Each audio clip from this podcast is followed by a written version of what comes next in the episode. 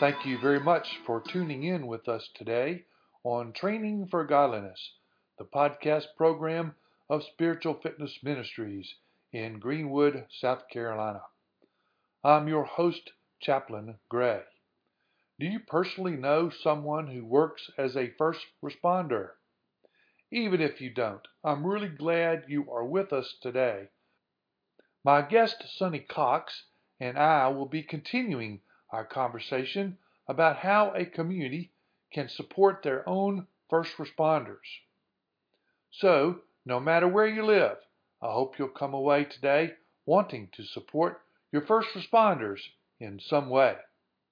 Here's the last part of my chat with my friend and current coroner for Greenwood County, Sonny Cox. Well, we're back uh, with uh, my my guest uh, Sonny Cox in another episode of uh, Special Strength, um, and uh, we uh, we've been talking about the uh, first responder community and uh, you know how difficult the job it is and the stressful job. So we want to we want to now turn our attention in, in this episode to you know to some things that the community can be doing to res- to support those folks. So so Sonny, other than other than prayer, which I I, I want to get to and spend some time on that, but what can a community do to support those folks uh, that they see every day uh, uh, in the first responder community? What kind of things can we be doing, um, you know, for them? uh, community involvement. If you see a first responder of any kind, uh, uh mm-hmm. uh, include Lander Police Department, do include uh, uh, state park uh, employees. If you see a, a public servant of any kind, a simple smile, uh, a friendly gesture, uh, mm-hmm. a, a kind word, that would go so far. That would really go so. Mm-hmm. And and mm-hmm. that always has meant a lot to me to at least mm-hmm. acknowledge me for for what I do. Uh, I don't mm-hmm. I don't do it for praise. I don't do it for, for a lot of things. I certainly don't do it for the money. But a kind word means a lot. Means sure. Sure. And outside of prayer, that's probably the second best thing you could do for public mm-hmm. servant. Mm-hmm. Well, I think one day when I was riding, I actually asked a deputy. You know, there there are times when when a patrol vehicle will just be parked somewhere and and they may be observing something. They may be, you know, filling out some, some paperwork on their computer. Um, and I asked them, I said, is it okay for me to, for me to roll up next to you, roll down my window and just say, hey, and thank you for what you're doing? And they said, certainly. It, that goes a long way. you know, yes, it so does. I think, I, uh, to that you know, officer, the deputy, I, I, I would almost be willing to bet that he remembers that very moment because it meant something mm-hmm. to him or her. Right, right.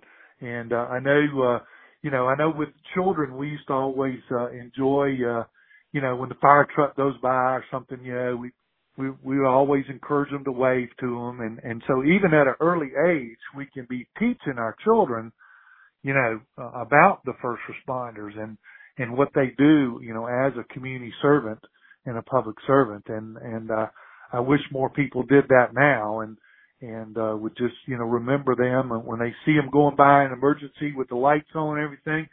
Hey, stop for a minute and pray. exactly. You know, and kids, and you know, them. so that makes them feel so good and feel makes them mm-hmm. feel wanted and needed. Right. Uh, everybody loves a fire truck. Even I like a fire truck.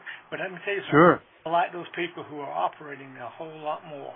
And uh, That's right. and, and I wave at them, and, and I thank them. If I go to a scene, I thank them for what they do, and because uh, mm-hmm. I know what they mm-hmm. do, and and I have a total appreciation of that. Without them, we wouldn't be able to survive in this community. Right, right. And an awful lot of those are are volunteers. I mean, uh, you know, in, in our community and rural communities, you you do have volunteers that are that are serving, and and it's no different for them. I mean, you, you know, they they need to hear our appreciation as well. I think. Well, so, certainly. That's you know, you know what uh, we all need a paycheck, and, and I understand that, and I recognize that. Mm-hmm. Mhm. Mhm. Sometimes I need a kind word. Uh, sure. I sure. need to know I'm appreciated in the community. Sometimes that's better than a paycheck, and uh, mm-hmm. means as much.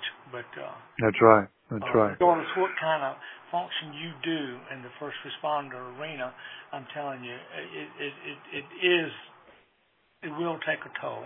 It will bring you down. Uh, again, mm-hmm. very seldom do we we we don't go to a party, not our party. It's, you know, we go somewhere. It's not always fun, no fun, mm-hmm. and, and, mm-hmm. and we see some horrific things. And uh, but you know, we mm-hmm. pull together as one, and and mm-hmm. work it out, and, and we give strength to each other. That's right. That's right. That's that's wonderful. Well, we we mentioned a little bit about prayer. You know, talked uh, just briefly, just to say we'll get to that. So, what um you know, what what's the best way for a community uh, for people to pray for uh, first responders? I mean, what is that? I guess the first thing that would come to everybody's mind would be protection. Sure, oh, um, certainly. First and so, foremost. But yeah, yeah. Uh, but but after that, what what kind of things uh, can can we be uh, uh, asking the Lord to provide for uh, the first responders? Are, are there things that we can specifically request? Yes, please. You know, and I feel like I have the hand of God on me wherever I go. And, mm-hmm. some scenes I've been to, and to pick up body parts, whatever I have to do, I do. But I couldn't do it if I didn't have the hand of God on my shoulder. And mm. I know mm. He's with me all every step of the way.